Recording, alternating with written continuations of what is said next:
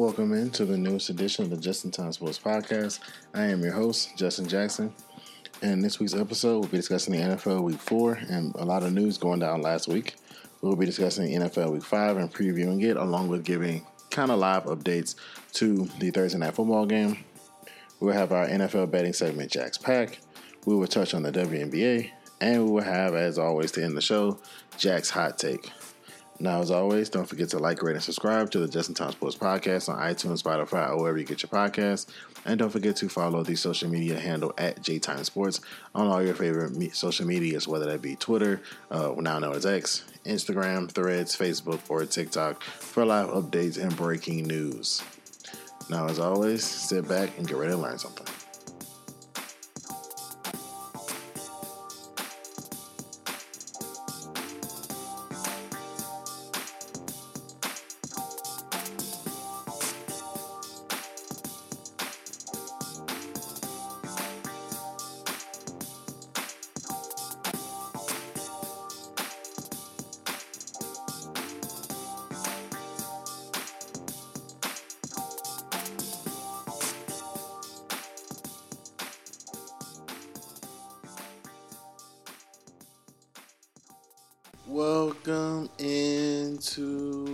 Show, Justin Time Sports Podcast, Season 4, Episode 28, coming to you on a Friday morning by the time you hear this, but recording this Thursday evening. Uh, the, the Thursday night football game between the Commanders and the Bears has yet to kick off. They're actually doing the warm ups, final warm ups and stuff now. So we'll keep you guys fairly updated with that. Uh, so weird seeing Kirk Herbstreit do uh, NFL football games, but we'll keep you guys fairly updated on that as it happens. But welcome into the show. As you guys heard in the intro, we have NFL uh, last week and this week. We have Jack's Pack, our slightly less successful, although still positive, uh, NFL betting segment. We have the WNBA has some huge news coming out of it, um, and then we'll have our Jack's hot take. But let's jump right into uh, some unfortunate news. Uh, Dick Butkus uh, legendary member of the Chicago Bears. Um, man, model toughness, model NFL citizen, uh, one of the truly good guys in the NFL, especially from that time period, um, has passed away. So the Chicago Bears, um, hours before a big Thursday night football game, the entire organization is in mourning um, because Dick Butkus has passed away. Um, really kind of an interesting timing, uh, unfortunately, because the Bears are coming off that they lost. The Bears are coming off Justin Fields' most successful game as a quarterback. Um, career high in completion 28, career high in yards with over 330, career high in touchdowns with four. Uh, ultimately, they failed against the Broncos, um, but coming off that, kind of rolling into the momentum um, of the uh, Justin Fields football game that he played, his best game as a pro, and then um, get the unfortunate news mere hours ago uh, that Dick Butkus uh, has passed away.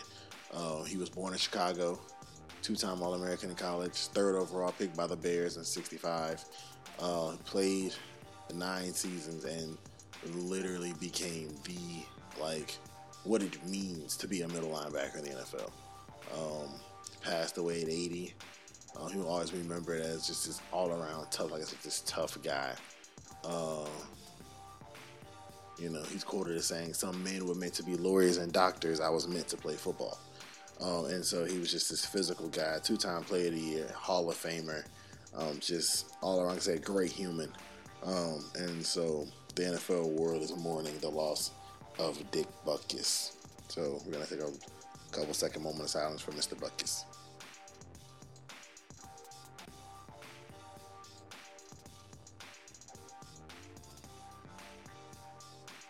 Uh, thank you for those of you who helped observe it. Uh, but moving into uh, stuff, we had some big news out of there. So normally we recap some of the games, and we'll get to them. But we had some big news personnel wise out of the NFL this week. Uh, Jonathan Taylor and Cooper Kupp's uh, windows to practice both were opened. Um, and that's pretty major news.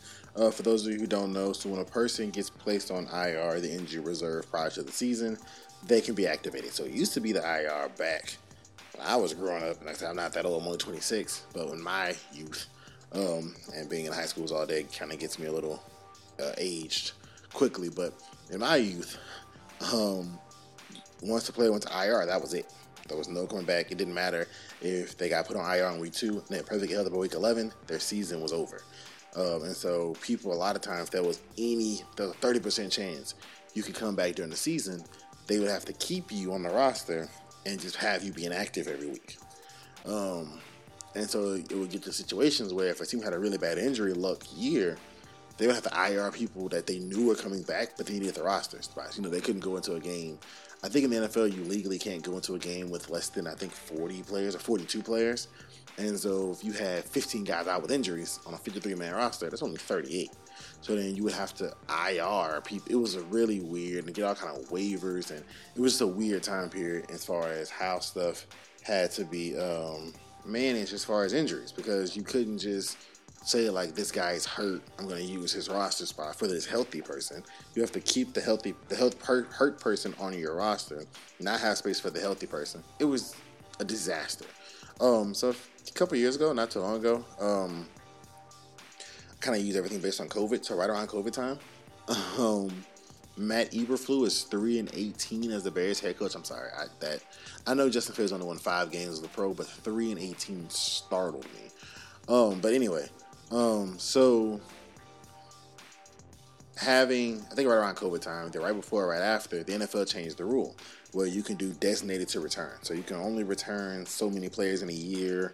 Um, at first, and now they just have short term IR where you can return. I think it's still the same ish rule where you can return so many players in a year um, from injury reserve. But it allows teams to, okay, like for instance, Jonathan Taylor and Cooper Kupp Both had injuries entering the season, but everyone knew they weren't season ending injuries.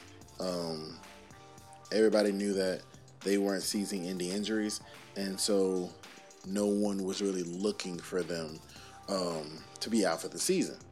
In years past, they would have had to stay on the roster and just be inactive every week. Now they were able to use Taylor's and Kupp's roster spot, respectively, to get players for their team that can actually help them and play. Um, even if it was just to get them on the practice squad, you know, even if practice squad got up, make him inactive, and then put another guy on the practice squad. Anything just to keep the regular flow of the 69, 70 ish bodies uh, you can have actively signed to a team counting the practice squad. And so, um, but in order to do that, you have to activate, in order to bring, so speeding forward now that we got the history, uh, speeding forward, getting into Taylor and Kupp specifically, there's a period of activation. So you go to the league and say, hey, we're going to open up, stay with the Rams, Cooper Kupp's practice window. Cooper Kupp at that point then has 21 days to be activated to the roster from IR or he's out for the season. So, and there's no coming back. It's just like the old rule. Once he's out, he's out. Um, and so that is huge because teams don't open it unless that person's either playing that week or they're a week away. You never want to do it two weeks out. Or you never want to say, man, we hope I can clear him for that third weekend. Like, you never want that situation. You either want him playing that week, so like Cooper Kupp is activated on Tuesday, there's potential he plays Sunday. Or worst come to worst, he plays the following Sunday. You know, it, it's a situation where you by day 14 he should be on the field. Um, because if it gets to, you know, you're a pull tweak or something, you know, from practice and him not being able to pass the physical to get on the field away from him being out for the season just because you mismanaged his practice window. Um, so that's the kind of stuff people have to take into consideration. Um, but Cooper Kupp, um, flat out to me, looks ready to produce. Um, he sees Puka Nacua pretty much running a similar location uh, to him in the offense. And Puka Nacua is breaking all kind of first four games in history, first three games in history, uh, fastest person to this, fastest person to that. I think Puka's on pace for 2,200 yards receiving, which ironically is what Tyreek Hill wanted to do. Um, and so he's seeing that he's looking like, well, I think I'm better than Puka Nacua. So if I know I get back to my spot, then I'm going to, you know, be able to dominate um, the way Puka's doing, and potentially even better because I don't have, um, the, I have better ability than Puka, um, and more experience running the system. Jonathan Taylor, on the other hand, is kind of in a different scenario. Jonathan Taylor, uh, when asked about what he wants to do in Indianapolis, responded with, "I'm here for now." Um, and it was kind of a double shot, kind of a two two edged sword. On one edge, literally, he's there for now. He's going to focus on this season, try to help this team. Anthony Richardson is currently a little better than I thought he would be. Um, he's going to get there, try to help this team produce and win. He's there for now. The other side of it is the reason why I wasn't here to begin with, more than likely, anything, is the fact that I was negotiating a contract and the contract extensions fell through. So literally, I'm here for now. It was, you know, it was a very, it was a double-edged sword kind of answer. You picked up what he was putting down if you were paying any kind of attention to the Colts' offseason. Um, so very interesting um, kind of reactions to their return. You know, you have Rams fans excited over the fact that Cooper Kupp is coming back and saying that him and Nacua are gonna, you know, carry them and carry their offense and stuff like that. And then you have on the Colts side, you know, Jonathan Taylor kind of acting kind of mixed because um, I've said it before, billionaires have tricked thousandaires into being angry at millionaires. Um, so the owners have tricked the fans to being angry at the players behind trying to get money.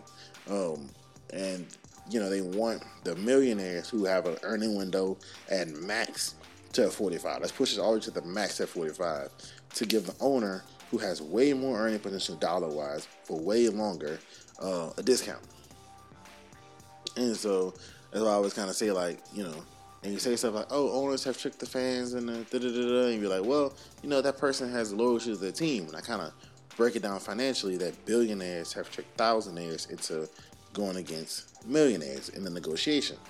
Um, and so it's incredibly uh, interesting how those negotiations go into the public eye. But that's pretty much where we are.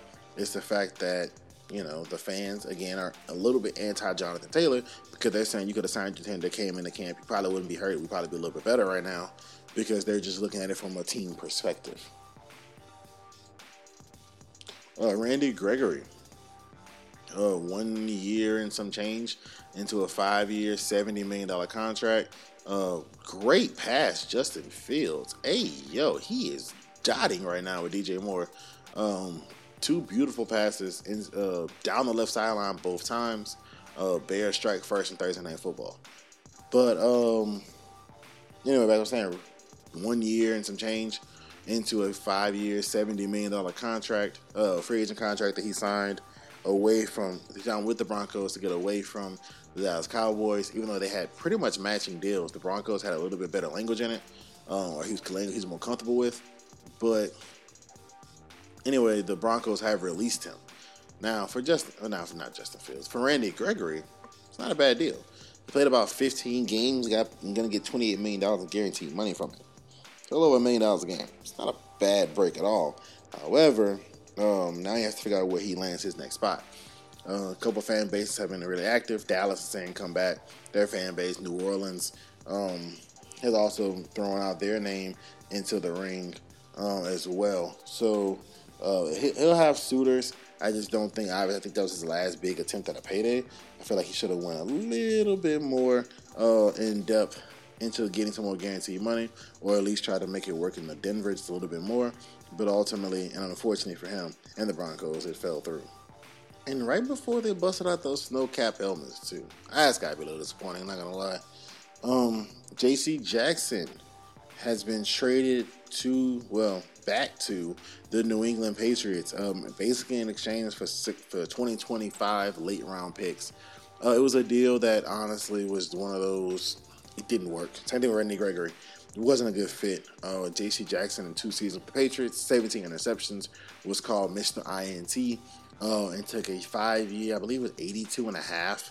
Uh, the number called the number sticks in my head correctly, million dollar deal with the Los Angeles Chargers to be their number one corner, um, and ultimately it just didn't work. Um, he looked out of sorts from day one, just like he wasn't comfortable in whatever the Chargers were asking him to do.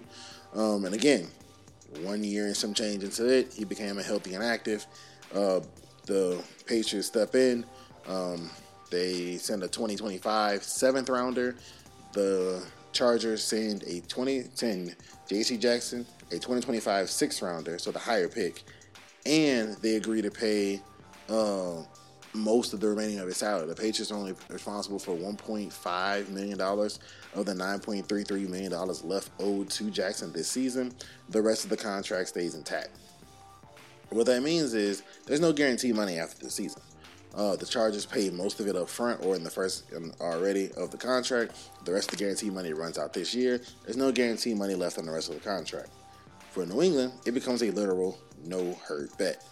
We upgraded. We got an extra six round draft pick in 2025. We're only paying him 1.5 million dollars. If he's as washed as he looked in Los Angeles, we release him and we only have paid him 1.5 million dollars. Or if he's amazing, we can renegotiate some of the guarantees, or we can reinstitute some of the guarantee language into the contract, rip up rip it up and make a whole new contract. Um, just whatever is required to keep him if he's amazing in the New England system. Um, because that ultimately look like is where he's supposed to be. He's just comfortable with whatever Belichick is putting out there, um, and so he was traded back to the uh, New England Patriots. Speaking of the Patriots, they're down Christian Gonzalez more than likely for the rest of the season with a shoulder injury. Uh, believe it's a torn a torn labrum, and they're out at least about two months um, with Matthew Judon being out. So yes, they get J.C. Jackson back, but they lose my candidate for Rookie of the Year and Christian Gonzalez, um, and then they lose uh, Matthew Judon, who had who was kind of starting to make a case for a dark horse Defensive Player of the Year uh, nomination. But going into the games that happened yesterday, um, let's start off with the Houston Texans and their um, absolute stud of a rookie quarterback, CJ Stroud. He is one of those people that's joining all these lists and um, accolades and stats that I was referring to. That uh, it's just like I was saying about Puka Nacua is the youngest to do this, and the first to do that, and the fastest to do this. CJ Stroud is, you know, one of four to do this, one of three to do that, uh, whether it be yards, efficiency, uh, turnover to t- turnover to interception ratio, like anything that is a positive stat. CJ Stroud is, you know, top four, one, of four, one of five um, to ever do it in the history of the game, and so that opens up a lot of doors and a lot of access points if you're the Houston Texans in terms of offensive availability. Because one thing that'll slow down an offensive coordinator when he has a rookie quarterback is the fact that he feels like he has to spoon feed him. He has to take so much off his plate. Like, yeah, the, play can look super comp- complicated, but he's only ever looking to the left. Um, and his read boom, boom, boom. You know, he's never making full free, full field reads. The OC feels like he has to do everything for the quarterback in order to be successful which takes out a lot of our switch combo routes, takes out a lot of different things that you want to really get exotic with as a pass coordinator, or even as an offensive coordinator in general with a running game. Because if something can look pass and no one respects the pass, they're blitzing anyway. And so now, usually, if you're making something look pass, you're not particularly blocking all that well downfield. If you're trying to make something look like a pass, um, and so um, that Houston Texans offense is very capable in the hands of C.J. Stroud. Uh, Kenny Pickett suffered an injury in this game. Probably does not play this week you know, against the Ravens. Um, you know, TJ Watt was neutralized for the most part. CJ Stroud just looked good, poised and poised one one more time. You know, I believe in him coming in the draft. I'm gonna still believe in him. I have no reason not to. Baker Mayfield made me eat a little crow last week. Um, I pretty much picked the Saints in my lock of the week for Jack's Pack. We'll talk about that um, obviously in the Jack Pack segment. But I pretty much said Baker starting to get expectations. He's bound to mess it up. Now, now, now, just like the Cowboys have their little issue with Stephen A. Smith, and every time they're successful, people tag Stephen A. Smith like crazy and all this other stuff related to the fact that he said that the Cowboys are accident waiting to happen, and whenever you least expect it, they mess it up. I'm, I'm, I'm not in the boat of every single time Baker has a good game for people to just be talking about, oh, Baker Mayfield played a great game. Um, you know, I thought he was to disappoint us. He will. Because he's going to grow in the expectation. See, what I didn't expect was for so many people to have a level head about Baker. Baker, Johnny, Tebow. Three people, people just generally don't have a level head about. Um, and so I didn't expect such a calm, cool, um, level-headed general consensus about Baker. I thought the second he got hot and started winning games, they'd be trying to throw him in the MVP race and Baker's back and all this other stuff. Maybe because I don't want to Skip Bayless, but I just knew that you know they were going to have this loud consensus of just he's amazing and I have to be the voice of reason. Turns out I may have been a little harsh. I mean, people here are very anti-Baker. Just looking over social media, you know, he's not winning many people over. Uh, Tampa fans even still struggling to embrace him, but he's starting to cook a little bit. That's two games in a row. He played really well. He was efficient. Led some touchdown drives. You know, he did some great stuff on the field in New Orleans. Uh, a place Tom Brady struggled to win at. I think Brady. Uh, well, Brady won one game in New Orleans during his time as a New Orleans Saint. I mean, Tampa Bay Buccaneer rather, and that was that playoff game, like I said, to launch him to a Super Bowl. But you know, Baker's already went into New Orleans and won, and it wasn't the easiest game ever. He had to fight a little bit, had to battle a little bit. It wasn't like it was just an absolute cakewalk. He's already gone into New Orleans and gotten a victory. So kudos to Baker Mayfield. I give credit where credit is due. But don't worry, this is coming. It always does. Joe Burrow is on one leg. Um, have got thrashed pretty good by Tennessee. Um, and really had to suffer because he just couldn't move. You know, you know, certain passes that they just couldn't call and certain concepts because he either can't drive off the leg or he's got to roll out and all this other stuff. So they have uh, been just leaving him in the middle of the pocket, which is making it easy for a defensive lineman to just tee off at the exact same angle. Um, and so the Bengals are absolutely struggling. Joe Burrow is struggling even worse. The offensive coaching staff has to help him out in some shape, form, or fashion. Um, I was telling several of my friends there uh, that the offensive staff has just not helped Joe Burrow here in this situation. You knew he was going to be injured coming into the season. You should have had an offense ready to go. Uh, there's some semblance of it ready to go for Joe Burrow in the event he came back early. I said earlier, I give credit where credit is due, and I'm giving credit to Zach Wilson. He played a hell of a ball game against the Kansas City Chiefs, especially after that first drive. He played wonderfully. Um, and then, well, Zach Wilson did. Um, just a very routine situation. He snaps the ball and begins to look at his receivers and who's covered where. And the ball hits him in the hands and it ends up on the ground. And in the hands of the New England Patriots, all but ending that game. Um, and so, and then Zach's on the sideline, growing up a little bit, taking accountability, saying it was his fault for losing the game, which, man, it, it really was. Um, and so that was huge for Zach Wilson in terms of development and growth, but it also showed again, Zach, you're just not that guy. Um, but you'd be one hell of a backup, though. But you're just not that guy. Um, and then lastly, um, you know, I'm gonna have to take Justin Fields out of this. Uh, Justin Fields, Mac Jones, and Daniel Jones look like quarterbacks playing on borrowed time. Daniel Jones signed a four-year, $160 million contract, but only 80 of it was guaranteed. I think 45 or 50 of it was paid this year. So, you know, and he, um, and, and it's just, you know, Daniel Jones just felt the same problem. The best attribute of playing quarterback is their feet, and when they're not throwing the ball. Mac Jones has that similar problem, except the fact he can't run. Um, for some reason, Mac has gotten into fading away when he throws the ball and also scrambling way more than he probably ever has in his life. Um,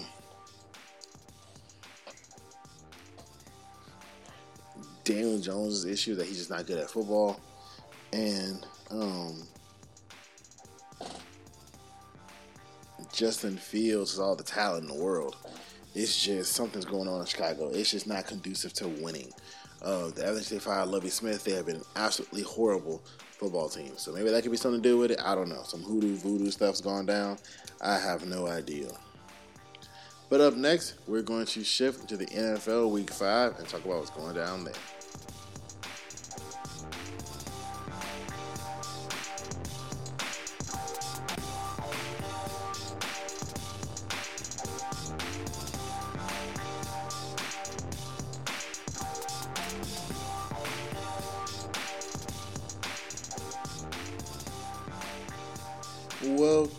Back into the show.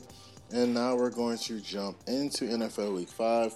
Oh, that first A block segment, excuse me, was a little long winded. Uh, so we're going to try and shorten these other segments uh, to keep you guys under the 45 minutes to an hour time that you guys are used to the show. Uh, so how we're going to do the second segment is, like always, I'm going to talk about some games. If they're in Jack's Pack, I won't pick them. If they're not in Jack's Pack, then I will uh, obviously go ahead and pick them in case you guys want to tease these in for money lines or whatever.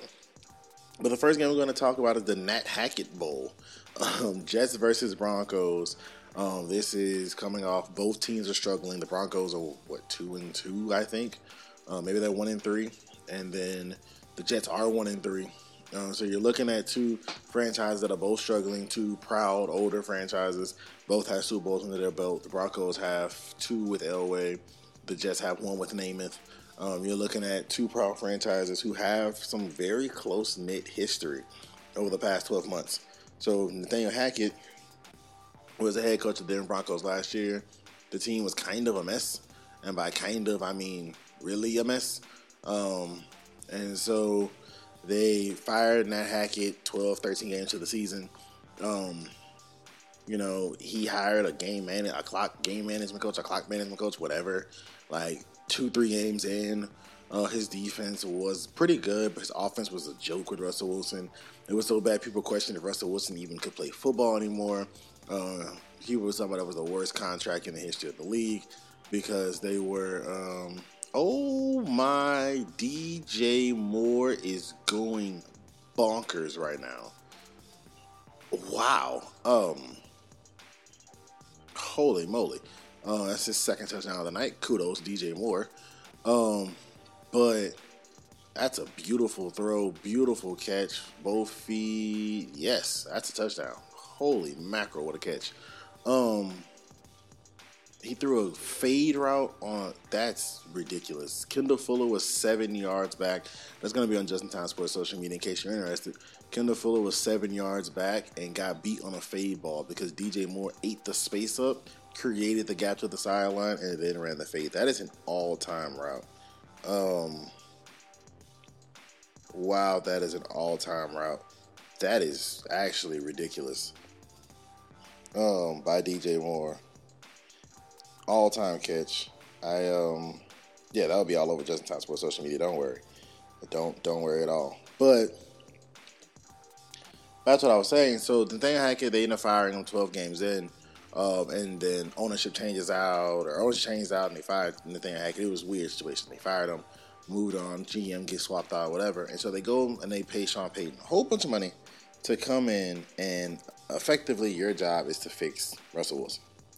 Because they looked around and they said, okay, if Russell Wilson's good, um, if Russell Wilson's good, then we know for a fact that um, that we'll be all right because we have this defense going, and you know Russell Wilson's good. And then Sean Payton came in with fire and brimstone, saying that oh, this is the worst coaching job in the history of football what Nathaniel Hackett did and everything that I heard they did. We're gonna do the opposite, and we're not gonna have that stuff.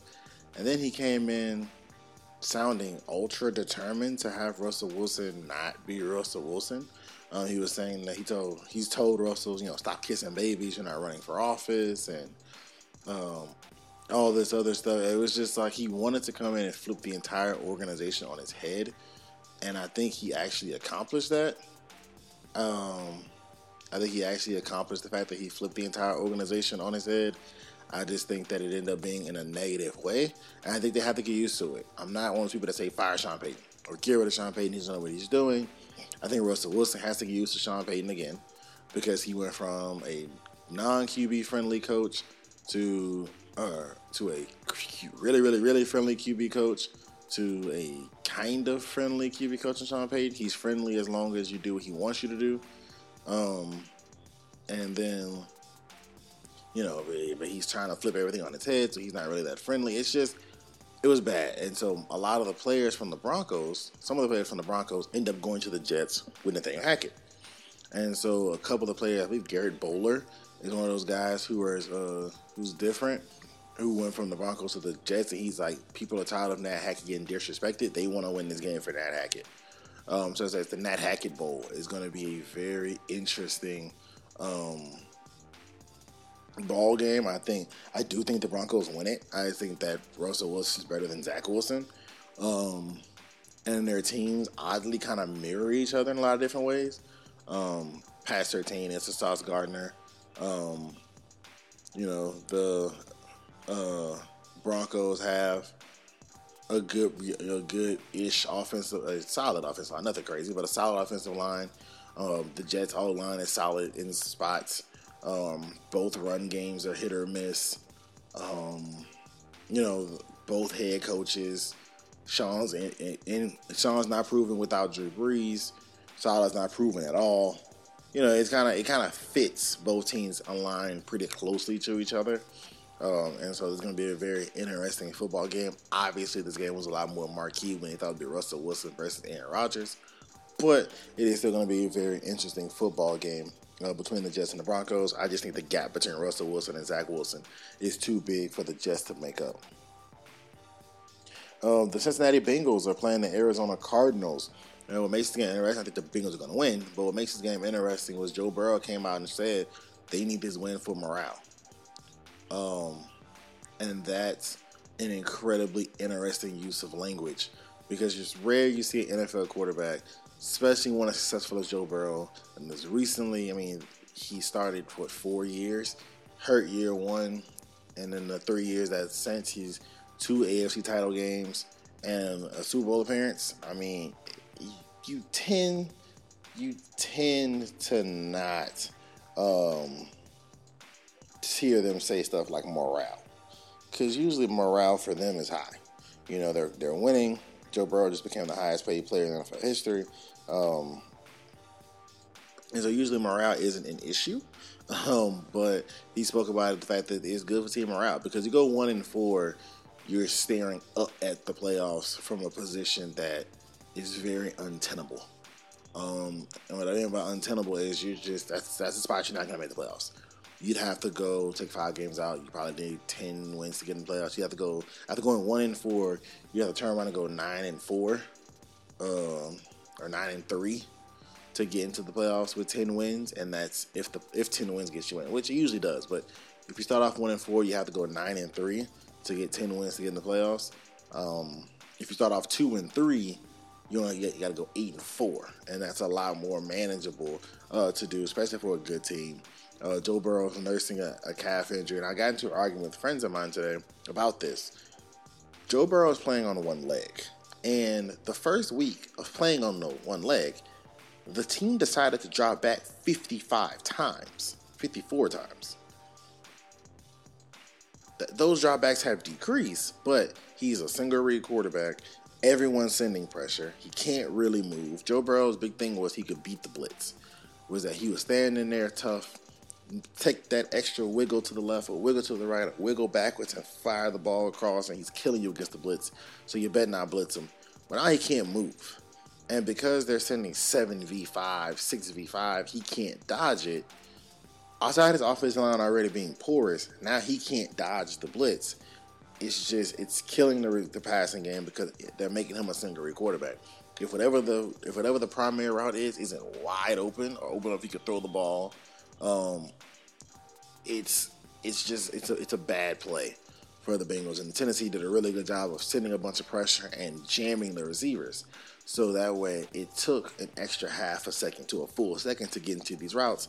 That gives the pass rush another half second, full second to affect Burrow, who knows I kind of have to fade this ball away because I can't step into it. Um, and so that just changed the way the game was played for the Bengals.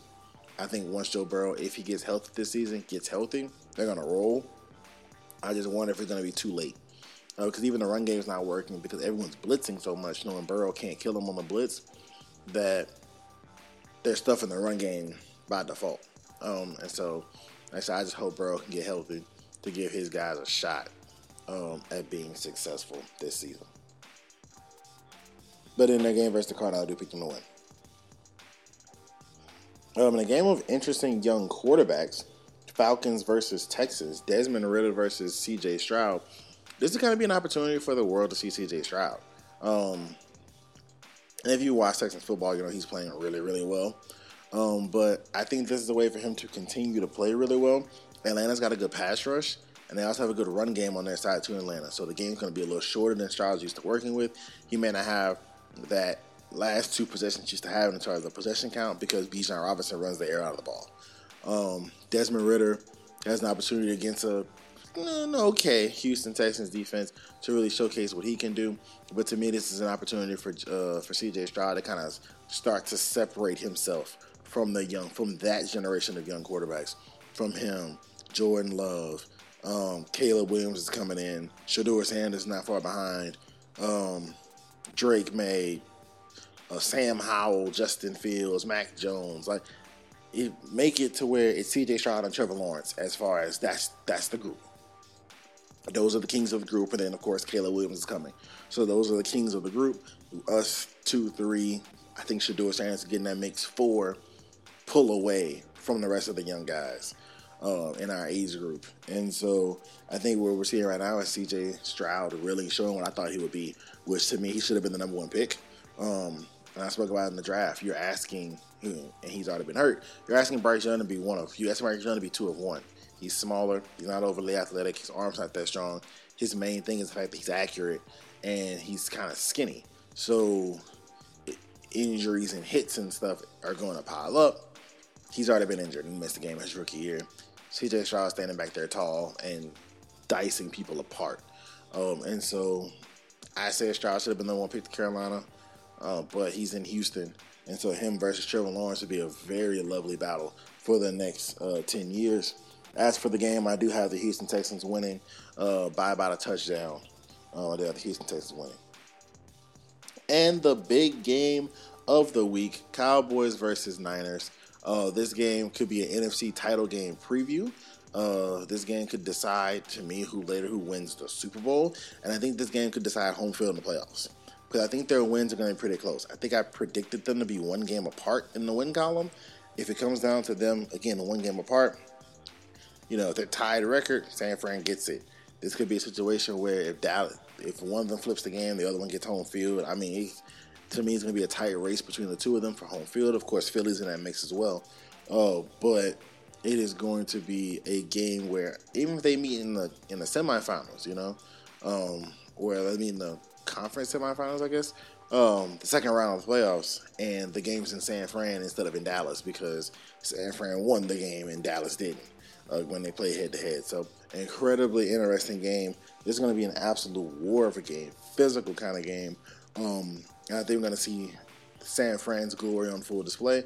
Dallas doesn't like going sideline to sideline, um, especially if they go at Micah Parsons directly. They don't like going sideline to sideline. They prefer to try and keep things in a phone booth. And so uh, Kyle Shanahan going sideline to sideline with C Mac and the rest of that crew, um, and along with Brock Purdy just popping passes through there efficiently and accurately. It's to be a very interesting contest. However, Niners don't like going sideline to sideline either. And Dallas kind of picks at the sideline with their passing game, with your CeeDee Lambs, with your Brandin Cooks, um, with the tight ends. I can't think. I think it's Dalton Schultz. Um, they pick at the sideline, going east and west with the pass game. Of course, Tony Pollard can run a stretch. Deuce Vaughn get on the outside as well. Um, and I just think that the Niners are going to be just a little too strong for them thinking in my head they're going to run out of stretch left probably, and Micah Parsons getting blocked by Trent Williams completely neutralizes Micah Parsons, especially in the run game. And so I think that'd be too much to overcome. And ultimately, um, the Niners get that game by about six points. I think it'll be something like uh, 30 24, somewhere in there. But up next, we're going to shift to our NFL betting segment, Jack's Pack.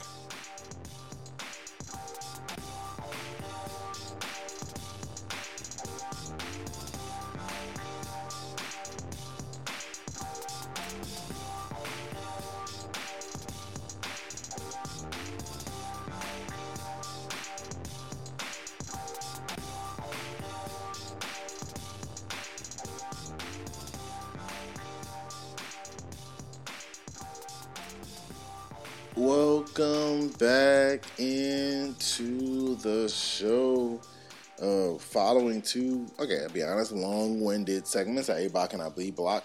We are jumping into our C block, which is our NFL betting segment. Our still successful NFL betting segment, Jacks Pack. Last week had our first losing week of the season. It Took us a month.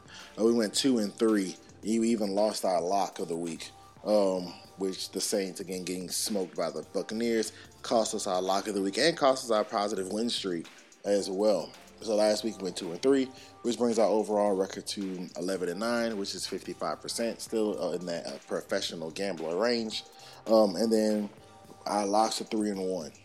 Um, so again, we're 11 and nine overall. So if you've bet with me, one unit bet, standard one unit bets, you are positive right now. If you bet each individual game, if you have not done that, put some parlays, you're in the hole. Um, if you've picked and choose your own bets, you might be in the hole as well. But if you were with me strictly doing one unit bets, five dollars here, ten dollars there. But if you're if you're a hundred dollar person, hundred dollars on five different games, you'd be positive right now. Um, you be you be in the profits. But let's jump right into this. We're going to start off with our lock of the week. Uh, Saints at Pats. The game is a pick 'em. I've got the Patriots winning the game. It means more to New England. Uh, Robert Kraft is coming to practice. Bill Belichick wants to get to the wins record uh, with Don Shula. He knows he's going to need at least another year to get it done. Uh, Mac Jones to me is playing for his job. I believe he has to go out of New England. I just I didn't see it before the draft. I kind of tricked myself into it his rookie year, and then all the blinders came off his sophomore year. And now I just don't think that uh, he has enough to get it done. Now, now I will say that he did have Matt Patricia last year. And I was sitting on my parents' couch and I was saying, man, I think Matt Patricia may have done irreparable harm um, to Mac Jones' development because he had a dead year. It was just bad language, bad spacing, bad routes, throwing them in, getting killed left and right, screen passes 12 times a game, an offense nobody believes in. It was just rough. So maybe Matt Patricia did irreparable harm to Mac Jones. I don't know. We'll never know. However, Mac Jones needs to go, and Bill Belichick needs to be evaluated. Now, I'm not saying Bill Belichick needs to be faded. I know how the Patriot organization works. Bill Belichick is the director of operations. He is the football operations building. He's a GM. He's a head scout. He handles all the scouting exclusively after the Super Bowl. Um, for that current draft class, he makes the decision solely. You know, he shots for the groceries, makes the groceries, uh, plants the seed. Like it's all him on the football operations side. I think is why Robert Kraft's been so hesitant to relieve him of his duties, because you'd have to rebuild the entire football operations side of the organization. Now, I do think a couple years ago they were in a good spot to transition. Josh McDaniel was the coach in waiting, and Nick Caserio was like the highest you can be in a Patriot organization without being GM. And so I think if this kind of season happens two, three years ago, they may transition then. Caserio is the GM, Josh McDaniel is the head coach, and they're figuring this thing out together in New England. But it did not happen that way, uh, and so he is still there. But regardless of that, I have the New England Patriots um, defeating the New Orleans Saints in a pick'em.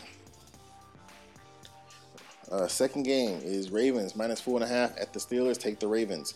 No Kenny Pickett. Big problem for Pittsburgh, especially with Matt Canada as your OC. Uh, I think Lamar is hot this week.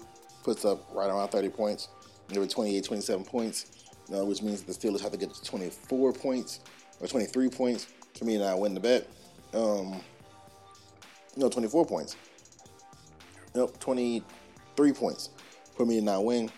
Um, and so I just don't think the Steelers get there with Kenny Pickett, but definitely without Kenny Pickett. So take the Ravens minus four and a half. Packers plus one at the Raiders. Take the Packers even in the money line. If the Packers win this game, all right. Which the only way, you know, there's only one number left. That's zero. They'd have to tie if you do not get this. So, in order to win a plus one, you got to win the game. And I just think they win the game straight up. Um, I don't think it's particularly close. 27-14, somewhere in there. Uh, feel like the final score for Packers and Raiders, uh, but I've got the Raiders winning that game straight up on the money line. So of course I have them covering the plus one they have against the Raiders. And lastly, but certainly not least, Texans plus one and a half at the Falcons. This is Vegas telling you Texans are the better team. Home team gets plus three in the math. This is, and if you see a spread, anything smaller than plus three um, for a home team or minus three for a home team, then that's Vegas telling you they're not really that good. The fact this point spread is one, Vegas telling you Atlanta's not that good. Houston should win the game. I'm gonna pick Houston there, or point spread one and a half. I'm sorry. I'm gonna pick Houston there to cover that one and a half and to win the game on the money line. So that means number one, so I lock of the week, Pats uh, over the Saints. Number two, uh, Ravens minus four and a half over the Steelers. Number three, Packers plus one over the Raiders. Number four, Dolphins minus 12 and a half over the Giants. Did I discuss that game? Maybe I didn't. That's a really big number, and I think I remember that. Sorry, I skipped the Giants and the Dolphins. My apologies. Um, so the, I would take the Dolphins to absolutely annihilate the Giants. I don't see the Giants scoring more than 13 points. I don't see the Dolphins scoring less than 35. Um, so 12 and a half points is just easy work for the Dolphins, in my opinion. It's only two touchdowns. That's 28-14. You know, that's only two touchdowns. I think that the Dolphins win that game uh, pretty comfortably and cover the bet. So I guess go back to the top. Lock of the week: Pats over the Saints. Um, then Ravens minus four and a half at the Steelers. Packers plus one at the Raiders. Dolphins minus 12 and a half over the Giants. And then Texans plus one and a half over the Falcons. Up next, we're going to shift into the WNBA and talk about what's going down there.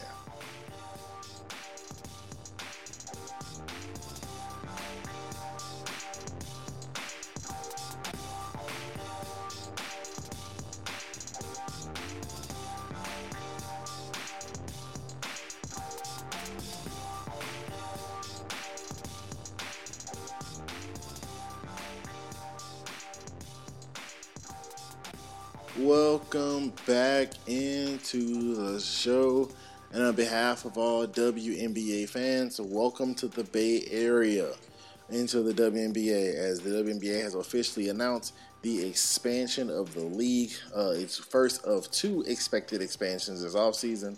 Um, they have officially announced that the Golden State Warriors ownership group, uh, led by Joe Lacob, um, and then the other guy whose name escapes me right now, uh, they are bringing in a Bay Area um, Golden State um, WNBA franchise to begin play in the Chase Center in 2025. Um, again, this is the first of these expected expansions as Portland is expected to bring their WNBA franchise back. Uh, as Portland had one previously, but they're expected to bring a WNBA franchise back into Portland, into the greater Northwest, uh, obviously to compete with Seattle for market share. But uh, Portland had a team um, previously in the WNBA that folded, unfortunately. But like I spoke about before, a lot of these owners and the original W owners were poor owners. Um, they didn't see the bigger picture of the league. They saw, like most people, dollars and cents. Um, but these new owners are coming in knowing that the league is growing, knowing that they have an opportunity to be uh, with something much bigger than them, and they have the chance to really grow and to uh, blossom the league because the owners, the Warriors ownership group, or the Golden State ownership group, stated that they're not only there to win, they're there to, to, to basically women's basketball is hot. We're gonna join the wave. We're gonna make this thing hotter, uh, and so they're gonna have a huge influx of superstar talent. Um, coming obviously with your Caitlin Clarks, your Hailey Van Lith, your A'ja Reeses, um, etc. Your Paige Bueckers uh, coming into the league that's going to elevate it, of course. And then you get owners who, like the Warriors owners, trying to be innovative and creative and have as many um, unforgettable moments in the W as humanly possible. So um, I'm a huge fan, uh, obviously, of the expansion taking place, especially with who's getting the expansion, which is the Golden State Ownership Group, one of the model ownership groups in the NBA, not into the WNBA. Um, and so huge news for the W. And then, of course, the WNBA Finals begins Sunday between the two teams that I told you before the season started were on a crash collision course, barring injury, from playing in the WNBA Finals. Now, Vegas ends up losing Candace Parker to like a knee issue. Um, and so she never even really contributes to them, especially down the stretch. Um, and so that is this is going to be an absolute war between Liberty and the Aces. Um, like I spoke about last week, the Liberty is the WNBA's last hope. Very uh, Leia. Uh, New York Liberty, you're our last hope because if Vegas wins again, they're probably going to go back to back to back. Uh, now again, basketball has grown off dynasties, but if you don't want to see a dynasty, the Liberty's your last hope. The Aces have lost six games all season. Three of them are to New York, um, and so they are the best team set to take down the Las Vegas Aces. I just think the Aces get it done. I do. I think the Aces get it done, man. I, I, it's going to take a five game series. That last game's in Vegas, and I just think the Aces get it done and hoist their second WNBA trophy in a row. Um, that's just how I feel. I, I, haven't seen anything to really dissuade that, um, but I just think that the Aces ultimately are holding uh, the pose and holding the trophy. But up next, we're going to go into Jack's hot take which is going to be why the Bucks are still better than Boston.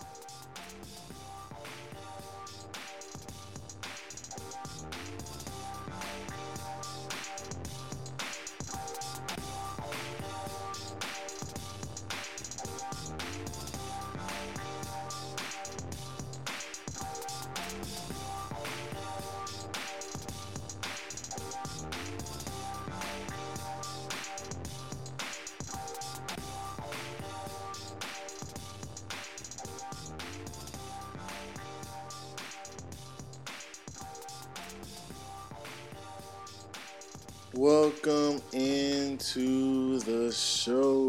And now we're going to discuss Jack's hot take, which is that the Milwaukee Bucks are still better than the Boston Celtics. Hear me out, Boston fans. I know you're having a gripe, probably calling you Boston haters, something of that nature. I don't know. And personally, I don't care. The Bucks are still better than you. Wanna know why? This offseason, you, you moved Grant Williams, Robert Williams, as two people that was really good depth at guarding Giannis. I get it. Jrue Holiday's there to clamp up Dame Lillard. Totally understand. The Finals MVP and the MVP of the league is not Damian Lillard. It's Giannis Antetokounmpo. Currently, there's nobody in the state of Massachusetts that can legitimately body up and guard Giannis Antetokounmpo. Chris Porzingis too skinny and too frail. Al Horford's too old and too slow. Jae Crowder's too little. Like, it, there's no one left to body up Giannis, to physically get in there with Giannis bang with them, lean on them, wear them down. There's no one left. So yes, you've solved your Dame the launch problem, which is, is that fact that it's Jrue Holiday and not who knows where. Um, but Boston's a better team than they were two months ago. I think Porzingis and Jrue Holiday make them a much better football team. Um, I'm sorry, basketball team rather. I apologize. Watching watching Thursday Night Football um, I think a much better basketball team. I just think that the upgrades of Dame Lillard is just you put Giannis Antetokounmpo, who I think is the best player in the world, him and Jokic, and Dame Lillard's a top 15 player in the world, and you just you just put those two in there together. Like Dame said, the pick and roll is going to be deadly. Either you let Giannis dunk it like crazy and you trap him, or you say you keep falling back into Giannis and he makes nine threes on you um, absolutely hellacious kind of decisions that uh, coaches are going to have to make when it comes to Dame and Giannis. But that is all I have for today. Uh, I hope you guys have a great rest of your weekend. I hope you guys enjoy yourself, have enjoyed the pod. If you have, even if you haven't, leave a comment, like, rate, and subscribe if you have. Um, and if uh, you have your favorite social medias handy, type in the handle at JTime Sports. I repeat, at JTime Sports for all your updates, breaking news, and coverage. I hope you have a great rest of your weekend. This is your host, Jeffrey Jackson, signing out.